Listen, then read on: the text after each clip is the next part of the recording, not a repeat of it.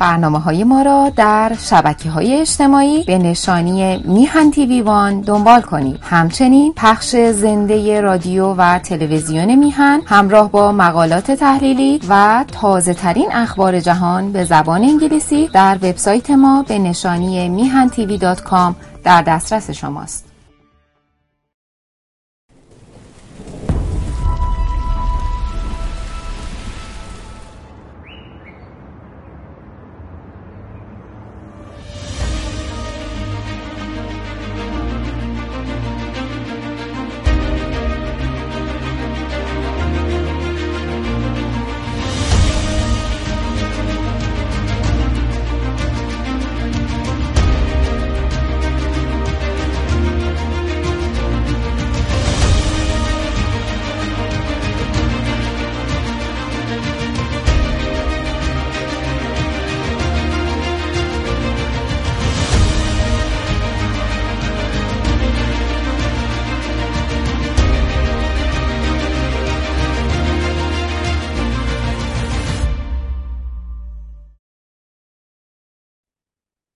درود بر شما.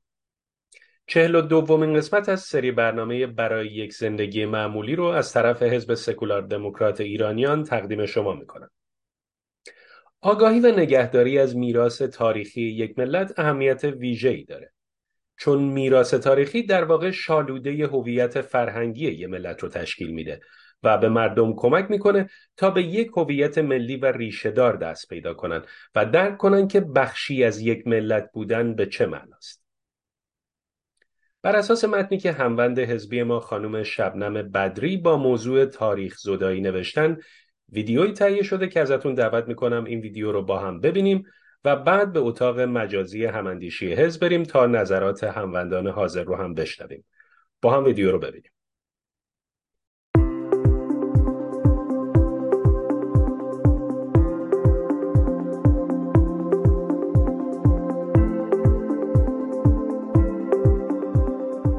تاریخ زدایی تاریخ و میراث تاریخی و فرهنگی به افراد یه ملت اجازه میده تا ریشه های خودشون رو ردیابی کنن و تاریخ اجادی خودشون رو درک کنن. به علاوه میراث مادی تاریخی شامل شگفتی های معماری، نشانه های طبیعی و مکان های تاریخی که ممکنه به دلیل زیبایی و اهمیت تاریخی مورد قدردانی قرار بگیرند و تلاش های حفاظتی می‌تونه از این دارایی ها برای نسلهای آینده محافظت کنه.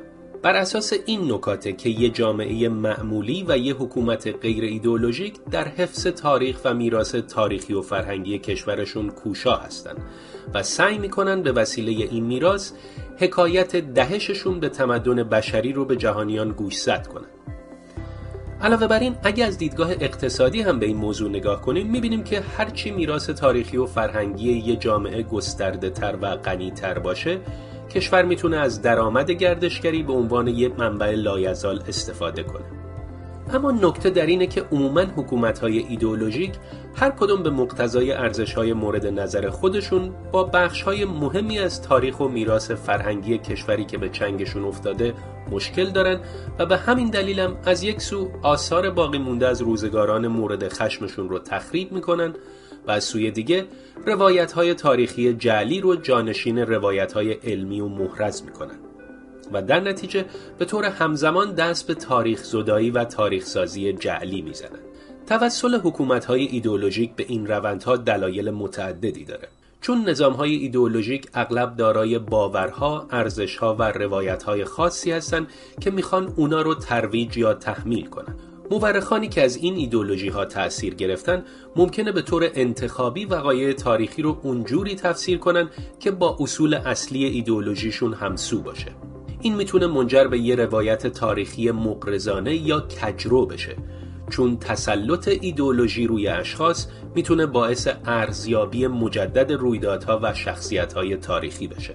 حتی در بعضی موارد نظام های ایدئولوژیک به طور فعال حقایق، رویدادها یا دیدگاه های تاریخی رو که باورهای اونا رو به چالش می‌کشه یا باهاشون در تضاده سرکوب یا حذف می‌کنن و اینطوری میشه که نظام های ایدولوژیک اغلب درگیر استور سازی میشن. و برای تقویت روایت ها و ارزش های ایدئولوژیکشون در به تصویر کشیدن وقایع و چهره های تاریخی اقراق می‌کنن و اونا رو زیادی رومانتیک نشون میدن تا از این طریق بین پیروان خودشون یه احساس هویت و هدف مشترک ایجاد کنن سیستم های ایدئولوژیک ممکنه شخصیت های تاریخی خاصی رو بر اساس همسویی یا ناهمسویی اون شخصیت ها با ایدئولوژیشون به عنوان قهرمان یا ضد قهرمان شناسایی کنند. علاوه بر اینا نظام های ایدئولوژیک ممکنه تأکید بر رویدادها یا دوره های تاریخی مختلف رو تغییر بدن و اون رویدادها و دوره هایی رو برجسته کنند که به روایت اونا کمک می‌کنه. مثلا رژیمی که یه ایدولوژی خاص رو تبلیغ می‌کنه ممکنه جنبه های خاصی از تاریخش رو که با اون ایدولوژی همسو نیست کم اهمیت جلوه بده یا نادیده بگیره. یکی از جالبترین مشاهدات در این روند اینه که با تکامل نظام های ایدئولوژیک زمینه ای که تاریخ در اون مشاهده و تفسیر میشه هم تغییر می‌کنه و دیدگاه های ایدئولوژیک جدید می‌تونن به ارزیابی مجدد رویدادهای گذشته و اهمیت اونا در زمان حال منجر بشن و حتی می‌تونن تاریخ مربوط به خود نظام ایدئولوژیک رو هم تغییر بدن. از همینجا معلوم میشه که چرا جامعه کنونی و به خصوص نسل هایی که در تحت لوای حکومت اسلامی رشد کردن از زندگی معمولی برخوردار نبودند. ما ایرانی ها از جمله ملت هایی هستیم که سالها به طور عینی و تجربی شاهد عملیات تخریبی و جهل از طرف حکومت اسلامی مسلط بر کشورمون بودیم. تلاش برای تخریب تخت جمشید سدسازی برای به زیر آب بردن آرامگاه کوروش بزرگ تخریب دهها محوطه تاریخی تغییر کتاب های درسی و ارائه روایت های جعلی از تاریخ در سیستم آموزش و در رسانه های عمومی که به وسیله کارگزاران دولت اداره میشن فقط چند نمونه از این رفتار وحشیان است.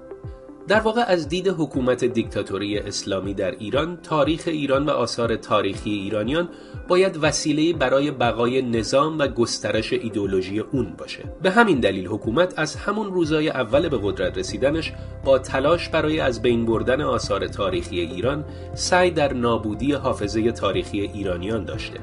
تا با گرفتن این بخش از هویت ما و جدا کردن پیوند ایرانیان با هم بتونه فرایند تبدیل کردن ملت ایران به امتی عقب افتاده رو برای خودش آسونتر کنه و به رویای رسیدن به حکومت بر جهان اسلام هم نزدیکتر بشه. بعد از به قدرت رسیدن ملایان در ایران روایت مطلوب حکومت از تاریخ ایران به دانش آموزان و دانشجویان تدریس شد تا دانش آموزان و دانشجویان امکان تحلیل درست رویدادهای تاریخی و شناختن نقاط قوت و ضعف رو نداشته باشند. مثلا ترس حکومت از روایت درست از تاریخ ایران به حدی که حتی ادعا می‌کنه که ساخت دانشگاه تهران توسط رضا شاه پهلوی هم دروغه. علی خامنه ای بارها در هنگام صحبت در مورد تاریخ ایران بر این نکته تاکید کرده که اگه می‌خواهید در مورد تاریخ ایران صحبتی کنید در مورد ایران بعد از اسلام سخن بگید. بسیاری از چپگرایان افراطی هم به طور سنتی کل تاریخ ایران رو تاریخ ستمشاهی می‌دونن و روایت واقعی از تاریخ ایران رو نمیپسندن. به همین دلیلی که از نظر منطق علمی و تجربه عملی اگه می‌خوایم از مطالعه تاریخ درس درست رو بیاموزیم باید در روایت و تحلیل تاریخ هم دیدی سکولاریستی داشته باشیم. خوشبختانه تا به امروز ایرانیان با مبارزه دائمی علیه اقدامات رژیم اجازه ندادن که تاریخ کشورشون به دست فراموشی سپرده بشه و خانواده های ایرانی، روشنفکران، فعالان سیاسی، اجتماعی و فرهنگی در این زمینه موفق بودند. و حکومتی که می‌خواست ایرانی ها حتی جشن گرفتن سال نو ایرانی و برگزاری سایر جشنهای ایرانی رو کنار بذارن و تلاش می‌کرد که با ویران کردن تدریجی مقبره کوروش بزرگ کوروش رو حداقل از حافظه نسلی که به اونا تاریخی دروغین رو آموزش داده پاک کنه حالا به تاریخ و فرهنگ ایران باخته. گرد هم اومدن جوانان ایرانی در اماکن تاریخی حکومت رو میترسونه چون حکومت می‌دونه که با درس گرفتن از تاریخ ایران روز به روز تعداد بیشتری از ایرانی ها به این امر واقف میشن که فقط یه حکومت سکولار و دموکرات می‌تونه ویرانه‌ای که دیکتاتوری ایدئولوژیک اسلامی از ایران ساخته رو تبدیل به ایرانی آباد و آزاد کنه.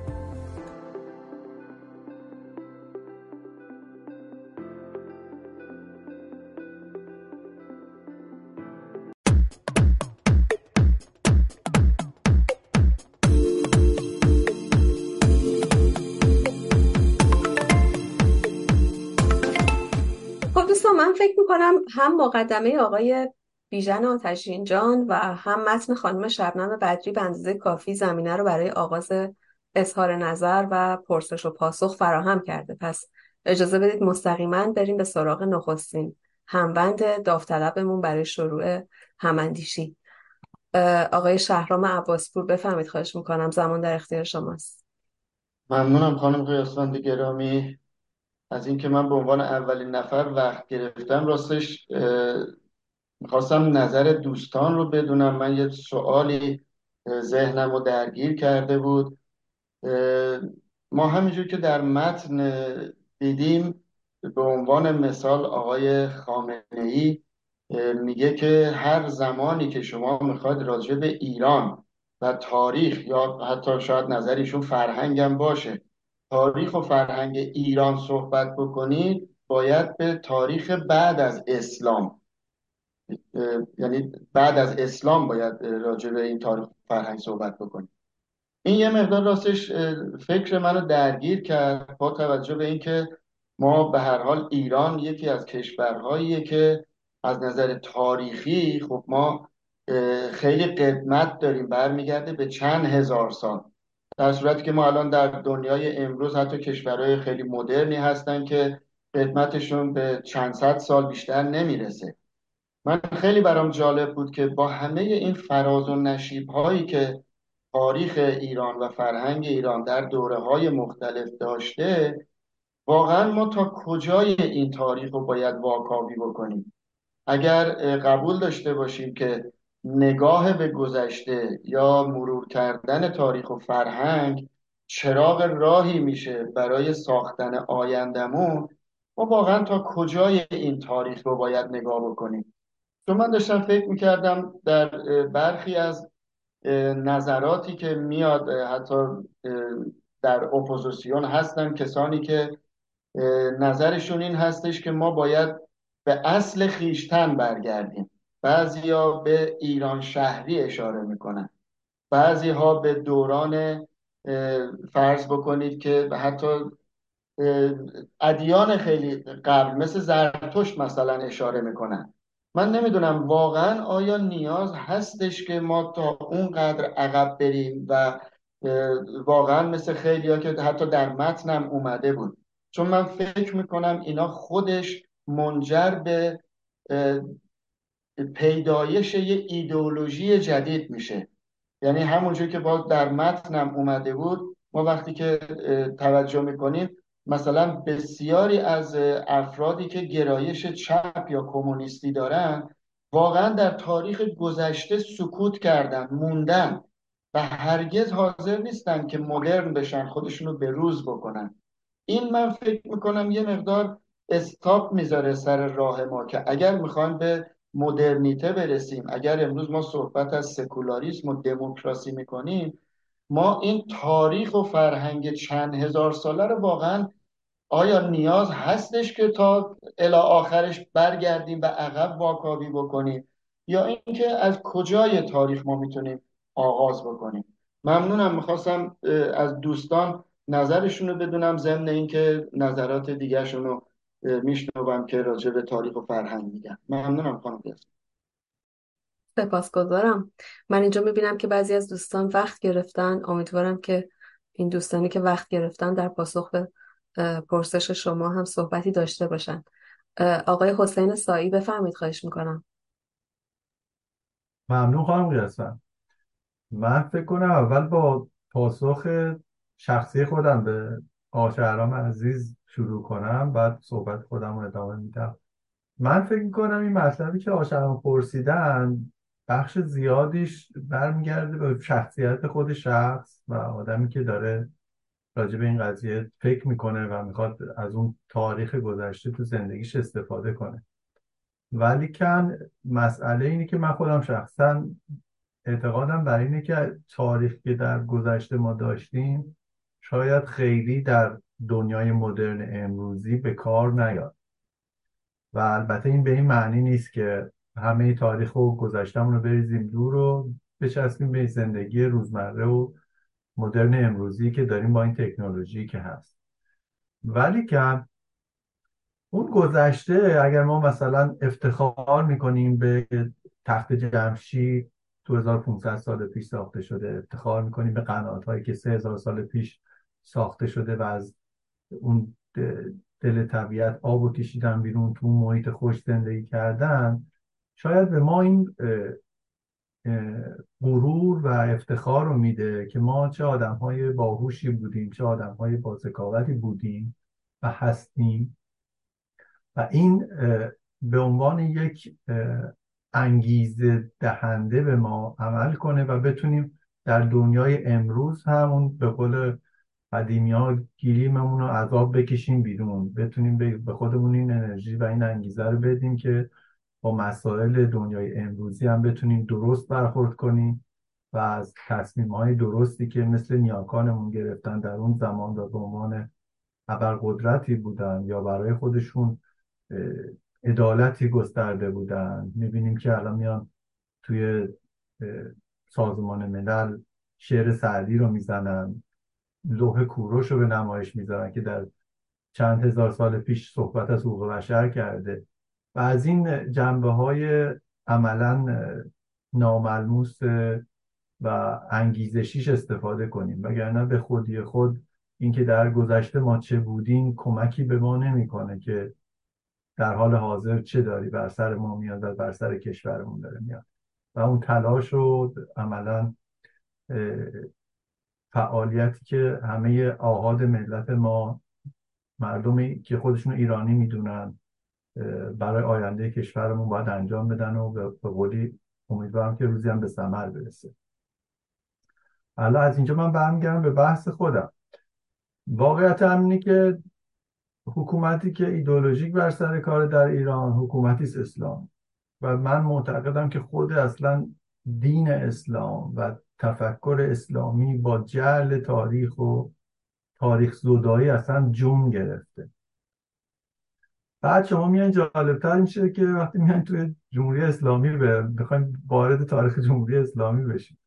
شما می‌بینید عکسی داریم که معروفه فکر همه دیدید. عکس ورود خمینی از هواپیمای ایر فرانس که وارد ایران داره میشه. در سال 57 نزدیک 20 نفر رو اون پلکان و اطراف خمینی وجود داشتن. هرچه به این سالهای اخیر نزدیک میشیم تعداد این افراد هی کمتر و کمتر شدن. میگه الان تنهایی فکر کنم بدون کمک خلبان میاد با این خمینی از این به قولی پله های هواپیما. و نشون میده که اینا چجوری تاریخ رو جعل می‌کنن چجوری اون چیزهایی از تاریخی که اتفاق افتاده رو حذف می‌کنن و به راحتی و بدون هیچ احساس پاسخگویی به مردم به فرهنگ هر چیزی رو که فکر می‌کنن سر راهشون قرار گرفته برای رسیدن به اون مقاصد شوم ایدئولوژیکشون از راه از سر راهشون بر میدارن به شکلهای مختلف.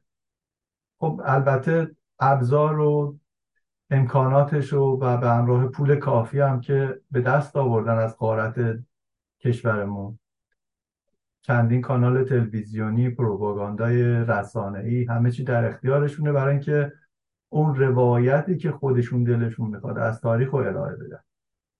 ولی باز میگم خوشبختانه این چند سال اخیر با روی کار اومدن رسانه های اجتماعی و توسعه مخابراتی و انقلابی که پیش اومد تو بحث موبایل و ویدئو و صدایی که به صورت زنده شما می‌تونی همزمان و خیلی سریع در دنیا پخش کنید یه مقدار این شتاب و سرعت این تاریخ زدایی و جعل تاریخ اینا گرفته شده خوشبختانه و امیدواریم که بتونیم اینو به صفر برسونن مردم با تلاشی که می‌کنن با افشاگری هایی که می‌کنن و با در فداکاری که می‌کنن. چون می‌دونیم می‌بینیم که چقدر سخت و با خشونت با افرادی که این افشاگری ها رو انجام میدن برخورد می‌کنن و چطوری می‌خوان که صدای افرادی که حق طلب هستن و دنبال شفافیت و افشای حقایق واقعی و اتفاقاتی که در داخل ایران میفته است تو چجوری باشون برخورد می‌کنن؟ من فکر کنم بحث کافی صحبت کردم ولی اگر نظر صحبتی باز پیش اومد من حتما مزاحمتون میشم. ممنون. خیلی ممنون.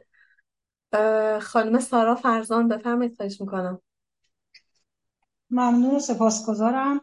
من بحث رو با بحث هویت شروع می‌کنم. در پایانم یک پاسخی دارم برای آقای شهرام در رابطه با سوالشون.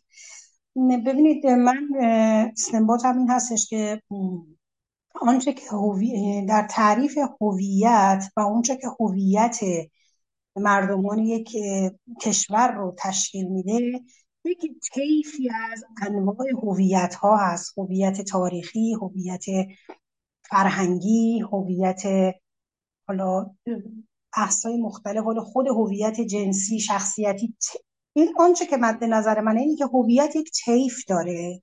که هویت تاریخی جزئی از هوی از جزئی از این طیف به حساب میاد.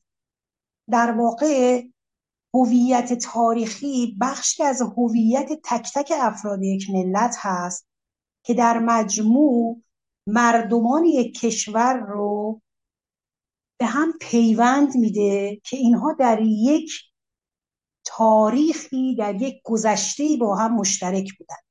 ضمن اینکه عناصری از فرهنگ و تمدن رو که از گذشته در واقع این مردمان با خودشون حمل کردن آوردن و تا به امروز به یک تغییر و تحولی رسیدن رو در درون خودش داره. بنابراین هویت تاریخی بخش مهم و پررنگی از هویت مردمان یک کشور هست که می‌تونه یک جور همبستگی و یک جور روح جمعی رو در مردمان اون کشور ایجاد بکنه پیوندی در بین اونها ایجاد بکنه که در اونها این ارق و این گرایش رو به میهندوستی تقویت بکنه.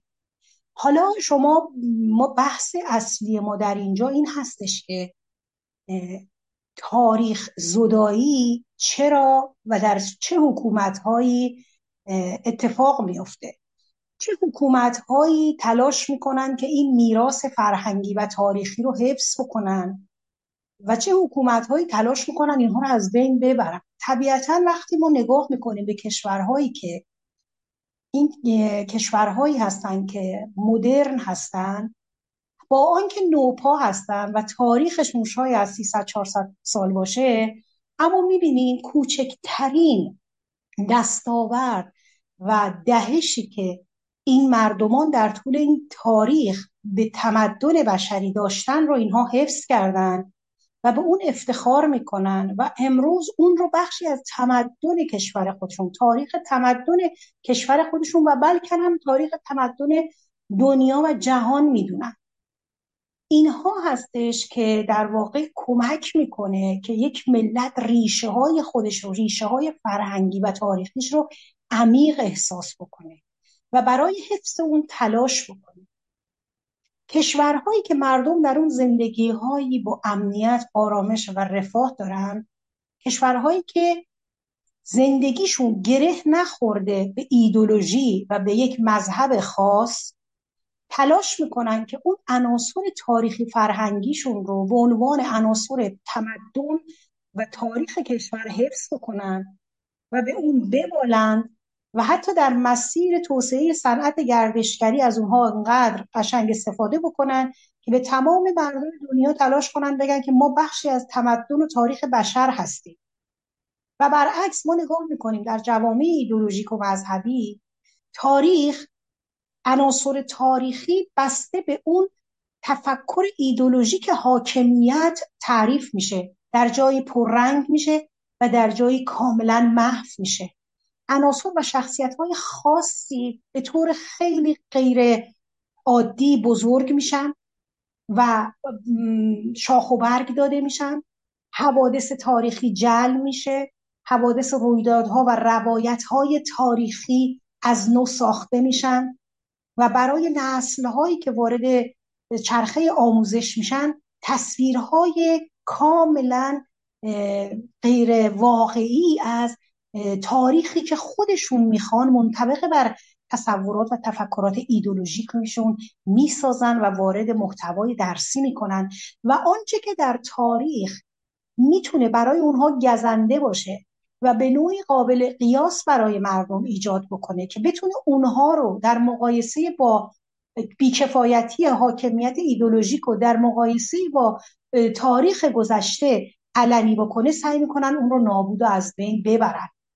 اینجاست که ما مثلا می‌بینیم در کشوری مثل ایران که اینها فکر می‌کنن که کلا عنصری به اسم شاه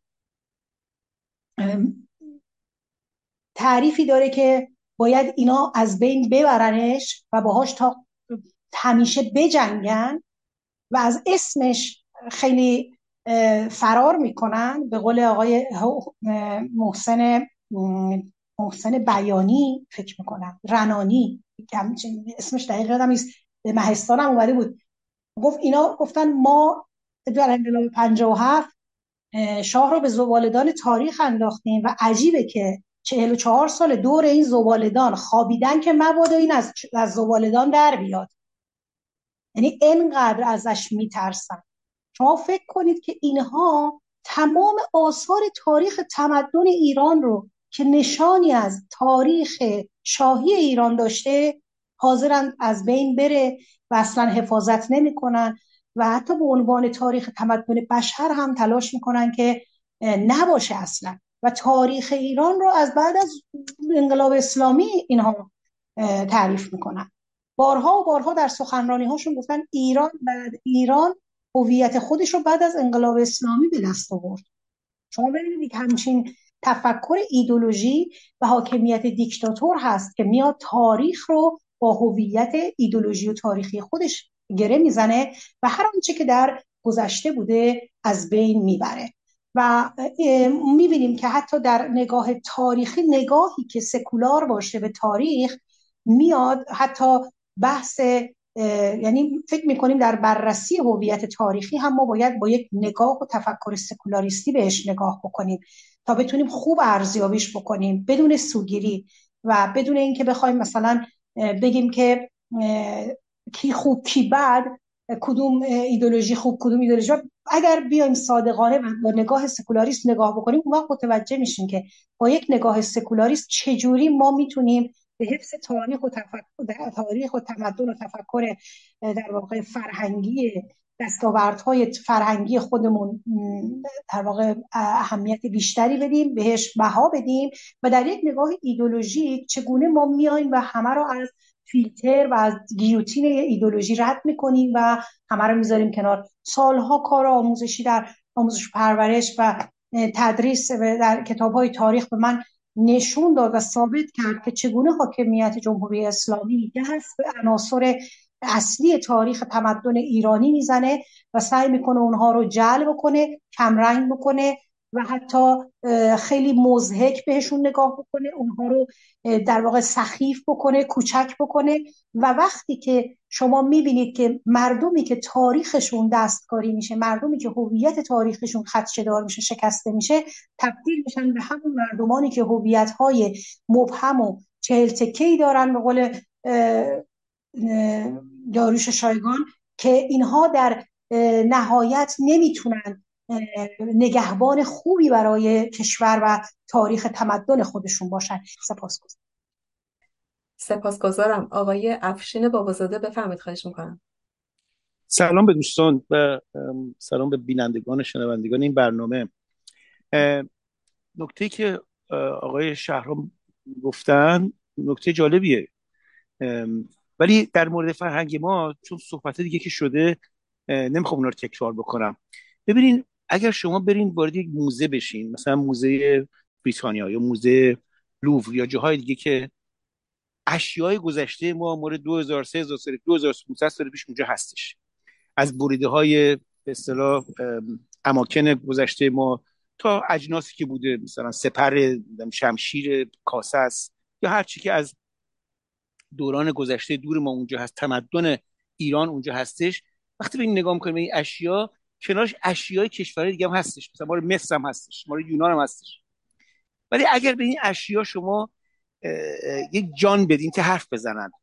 به هر کدوم از این اشیا یک با یک به اصطلاح یک جادویی به اینا به این خوب صحبت کنم اشیایی که ایرانی هستن یا مال تاریخ گذشتهمون هستن وقتی حرف می‌زنن این اشیا شاهد همون مراسمی بودن که ما امروز هستیم. مثل عید نوروز صده. مهرگان و غیره. ولی اون اشیای مثلا مصری و غیره با هیچ کدوم از مراسم مردمان امروز اون سرزمینش ربطی نداره. پس در این صورت اون گذشته ماست که داره به ما می‌رسه. هی و ما هر چقدر زمان میگذره جلو میریم این گذشته ماست که میاد ما رو هی غافلگیر می‌کنه و به ما می‌رسه. و این تفاوت هستش بین گذشته ما و گذشته بسیاری از فرهنگای کهن و و به اصطلاح تمدن‌های قدیمی. و این ویژگی هستش که در کشور وجود داره در سفر فرهنگ وجود داره. این گذشته ماست که خودش به ما میرسونه نه ما برعکس. شما فکر کنین در دوران مثلا قاجار مردم در فقر و فلاکت زندگی می‌کردن در بیسوادی کامل به سر میبردن در شپش زندگی می‌کردن. همه چیز بدبختی در کشور ما بود و این گذشته بود که به اینا میباید می‌رسید و خودشو معرفی می‌کرد. این گذشته بود که از طریق کسانی که از ایران رد می‌شدن وادارشون می‌کرد بیستن و این گذشته رو نگاه کنن و بفهمن که این گذشته چرا اهمیت داره. و و این به مرور زمان که ما هم زندگی ثابتتری پیدا کردیم این گذشته باز به ما رسید. خودش خودش ما میرسوند. و گفتم که اگر به تمام این اشیا در این موزه ها شما جان بدین و بگین حرف بزنن خیلی به ما نزدیکترن تا اشیایی که از تمدن های دیگه موندن و بخوام با, با مردمان امروز از اون تمدن ها صحبت بکنن شما فکر کنید تمام اشیایی که از بس باقی مونده با هیچ کدوم از آداب و رسوم تاریخ و نمی‌دونم فرهنگ مصریش ارتباطی نداره. اگه اون حرف بزنه هر مراسمی داشته باشه اصلا نمی‌فهمم این داره چی میگه. همونطور حتی یونانی حتی در در فرهنگ یونانی هم اون اشیا نگاه بکنین با هیچ کدوم از مراسم فرهنگ امروز یونانیان نمی‌خونه. ولی شما وارد فرهنگ ایران میشین تمام این اشیایی که گذشته که در موزه هستش اگه جان بگیرن بسیاری چیزهای مشترک با امروز مردم ما دارن. پس این گذشته است که به ما خودشون میرسونه دوستان. در فرهنگ ما این ویژگی فرهنگ ماست. و حتی در زمینه پادشاهی شاه.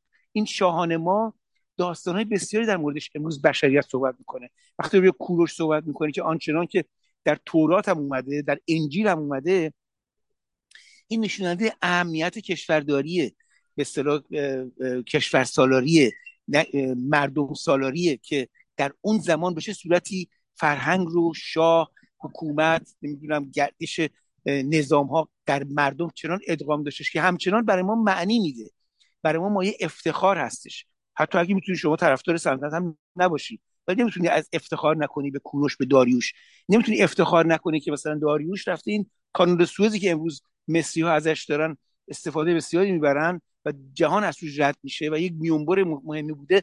این ساخته و پرداخته داریوشه.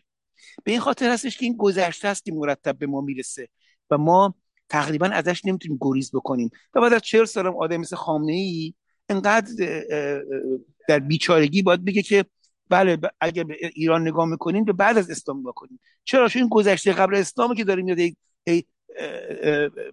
قافل گیرش می‌کنه. این گذشته قبل از اسلام که آقای مثلا احمدی نژاد رو وامی داره که واسه کنار این لوحه کوروش عکس بگیره و از موزه بریتانیا درخواست می‌کنه که اصلش بیانه اینجا بذاریم باشه دو هفته ما نگاش می‌کنیم. این هستش که من فکر کنم در تفاوت فرهنگ ماست با بسیار فرهنگ‌های کهن دیگه که این گذشته است که مرتب سراغ ما میاد و ما رو با خودش نزدیک می‌کنه. و ما تقریبا خیلی اوقات اصلا بهش نگاه نکرد توجه نکردیم ولی اون اومده سراغ ما. ما نرفتیم سراغش. اون خود به خود اومده سراغ ما. تمام آین های ما آین های قبل از اسلامه. آین های بسیار قدیمیه. حتی بعضی این آین ها رو میگن حتی پیش از زرتشته. و ماهای ما حتی نام های ماهای ما نهای روزهای ما. اینا انقدر معنی میده در گذشته ما که اونه که ما رو ول نمی‌کنه. و تا ایرانی هستی این گذشته سراغت میاد. و اگر ایرانی نباشی خب سراغت نمیاد. و این یه چیز طبیعی شده در فرهنگ ما. به حال ما ایرانیان بیان که خودمون بخوایم گذشته است که داره سراغ ما میاد. مرتب ما رو غافلگیر می‌کنه در مراحل مختلف. در مراحل بحرانی که امروز با یک حکومت ضد فرهنگ ایرانی رو هستیم این گذشته است میاد خودش ما میرسونه و می‌خواد یه جوری ما رو نجات بده. از این ستیز و از این نبردی که با با یک حکومت ضد فرهنگی زمان خودمون رو هستیم. ولی در گذشته این کار نکرد. در زمان قاجار این کار نکرد. این گذشته گذاشت همه مردم همه عادی خودش میشه چون اون با فرهنگ نخواست در بیفته. ولی همین که جمهوری اسلامی و حکومت اسلامی و آخونده خواستن با فرهنگ در بیفتن این گذشته خودش اومد سراغ ما. ما نرفتیم سراغش دوستان. خودش اومد سراغ ما. خودش اومد چهارشنبه سوری قوی تر کرد. خودش اومد ما رو با گذشتهمون بیشتر خواست آشنا بکنه. بفهم که این گذشته چه معانی و چه ارزشهایی داشت که امروز به درد ما می‌خوره استفاده کنیم. شما فکر کنید داستان تورات داستان کوروش در تورات رو تقریبا کسانی که خیلی علاقه من بودن به گذشته و محقق بودن می‌دونستن و خود یهودی ها می‌دونستن که ازش پیروی می‌کردن. ولی امروز جز افتخارات ماست که در تورات نه در, در انجیل هم حتی کوروش مطرح شده. ببینیم به جای که آقای رفسنجانی نزدیک سی سال پیش. این گفت این پیغمبری است که میگن نه این کوروش نیست اون پیغمبر است. می‌دونی چی میگم؟ شما فکر کنید تا این اندازه این گذشته وقتی می‌بینه که فرهنگ در خطر میفته انگار یک به شکلی میاد خودش رو مطرح می‌کنه و مهمتر می‌کنه در زندگی ما. و می‌خواد این فرهنگ این فرهنگ زدایی تاریخ زدایی همیشه مایه شکست بوده در کل تاریخ ما. و از زمان فردوسی بگیریم که تنها 300 سال از عمر به اصطلاح شکست ایرانیان از عرب گذشته بود چنان کاری می‌کنه که تا امروز ما رو به این گذشته وصل کرده. حالا می‌تونید شما قصه رو قبول کنین قبول نکنین یا بخواین بگین چقدرش واقعیت چقدرش نیست چرا در مورد آرش کمالی چیز نگفته و غیره. ولی چیزی هستش این که این ما رو چنان وصل کرده و همینطور به مرور زمان گذشته ما اومده ما رو وصل کرده به اون گذشته. و هر چقدر هر زمانی که میگم حکومت ها خواستن با گذشته مردم ایران فرهنگ مردم ایران بستیزن دیدیم که این گذشته اومد خودش بیشتر جلوه داد.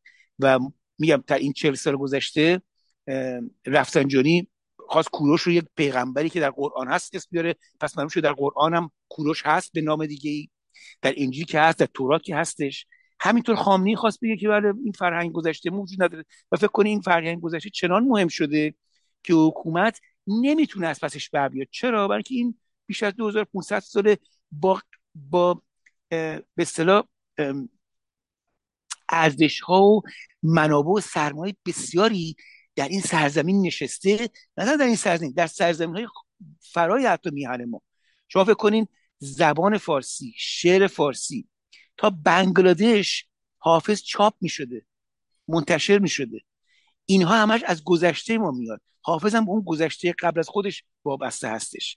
و این هستش که من فکر کنم که این گذشته است که میاد سراغ ما مرتب و سعی می‌کنه که ما رو از من حالت چی میگم ماورا طبیعی من تعبیرش نمی‌کنم و این ارتباط روانی فرهنگی هستش که در سرزمین ما هستی برای همین از اون اشیا شروع کردم که اگه اون اشیا شما جان بدین که حرف بزنن ببینید که اون اون اشیا هم همون حفسی دیدی که من و شما دیدیم از اون صحبت می‌کنه. همون مهرگان دیدی که من و شما دیدیم جشن گرفتیم. همون صدر دیده همون چهارشنبه سوری دیده.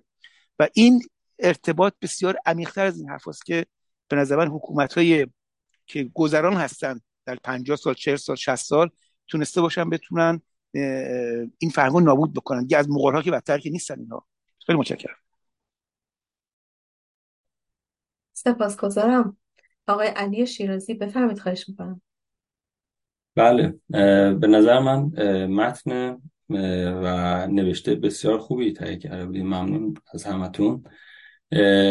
چیزی که من در واقع دوستم در ادامه صحبت بقیه دوستان بگم چون که فکر می‌کنم بقیه دوستان نکات اصلی و چیزی که تو ذهن من بود و گفتم به این صورت هست که می‌خوام بگم که به قول فریدون فرخزاد این هست که تاریخ ما مغول ها و اعراب و پشت سر گذاشته. حالا این آخوندا کی هستن که بتونن تاریخ ما رو از بین ببرن یا اینکه خرابش بکنن. یه بحث های خیلی می‌تونیم بگیم که بزرگی هست و ما هممون می‌دونیم که سرزمین ایران یا همون پارس در واقع یک سرزمین خارق العاده ای هست در طول تاریخ بشریت و اینو نمی‌تونیم اینا همه می‌دونن. اینا همه همه دنیا می‌دونن و شاید ما خودمون اونو کامل هنوز درک نکرده باشیم. اما بالاخره ببینید این زبان فارسی فارسی ما چندین هزار سال تونسته دووم بیاره در بین این همه تهاجمی که به ما شده و بالاخره ما تونستیم گذر بکنیم از اونا. چیزی که من فکر می‌کنم مهم هست در مورد تاریخ این هست که در واقع می‌تونه مهم باشه که ما نباید افتخار یا اینکه بخوایم بچسبیم به تاریخمون رو ول بکنیم. ما نیاز هست که بیایم ببینیمش چه شکلی بوده چه جوری بوده درس بگیریم ازش و اینکه حرکت کنیم بریم جلو. اینی که بخوایم بیایم تمام مدت برگردیم بگیم که ما این بودیم ما اون بودیم. در واقع می‌دونیم که تاثیر مثبتی آنچنان نمی‌تونه داشته باشه. البته از نظر من. و دیدی به آینده داشته باشیم. چیزی که فکر می‌کنم حالا احتمالا در این حالا 100 سال یا حدود 100 سال گذشته ایرانی ها یه مقدار برگشتن و تاریخ ایران اومد جامعه ما رو بیدار کرد. شاید چند صد سالی بود که یک مقداری به به خاطر اون سواد و کمدانی که ایرانی های داخل سرزمین ما داشتن به خاطر سواد و نادانی ها یه مقدار از این دور افتاده بودن. ولی توی حدودا 60 سال 70 سال گذشته می‌بینیم که واقعا اومد ما رو بیدار کرد و این مسئله ملیگرایی در وجود تمام ایرانی ها تونست خودشو خیلی خوب نشون بده و یک انرژی بسیار خوبی بده به تمام ایرانی ها و برسیم به اون جایی که بودیم و همینطور به این جایی که الان هستیم. ببینید ما هنوز بعد از 40 سال 50 سال از گذشت این رژیم آخوندی ما هنوز ایست نکردیم و هنوز هم تسلیم نشدیم و نخواهیم شد. خب اینا همش اون تاثیر و دیدی هست که ما از تاریخمون داشتیم و می‌تونه مهم باشه. یه موضوعی که من خودم یه چیزی حدود 15 سال پیش می‌تونم فکر کنم که حالا بدون شک الان خیلی متفاوت تر شده پیشرفت کردن حالا آخوندا تو این سیستم. کتاب های درسی و دوست دارم که عزیزان برگردن به کتاب های درسی که الان این جمهوری اسلامی میاد در اختیار بچه های ما قرار میده و اونجا ببینیم که از چه کلماتی از چه واجه هایی و از چه تاریخی استفاده می‌کنن و تلاش می‌کنن البته. تلاششون این هست که بیان یک تاریخ جدیدی و دقیقا همین موضوع تاریخ زدایی که ما میگیم و توی مغز این بچه ها فرو ببرن. من فکر می‌کنم هر کدوم از ماها برگردیم یک سری کتاب تاریخی کتاب تاریخ و یا فارسی بچه های امروز به طور مثال راهنمایی رو بخونیم احتمالا خیلی شک خواهیم شد که ببینیم که اینا اومدن چه تغییرات بزرگی رو وجود آوردن توی کتاب های درسی و دارن واقعا تلاششون رو می‌کنن. و یه جایی می‌تونه واقعا آسیب برسونه. حالا تا موقعی که این تلاش هاشون به صورت زبانی یا به صورت چیزی باشه که بخوام به ما القا بکنن می‌تونیم بگیم که ما ایرانی ها بیدار هستیم و گوش نمیدیم و به حرکت خودمون ادامه میدیم. ولی جایی برسه که بیان این بناهای تاریخی ما رو خراب بکنن اونجا می‌تونه یه آسیب بسیار بزرگی باشه واسه ما مرسی ازت. متشکرم. سپاسگزارم. خانم شبنم بدری بفهمید خواهش می‌کنم.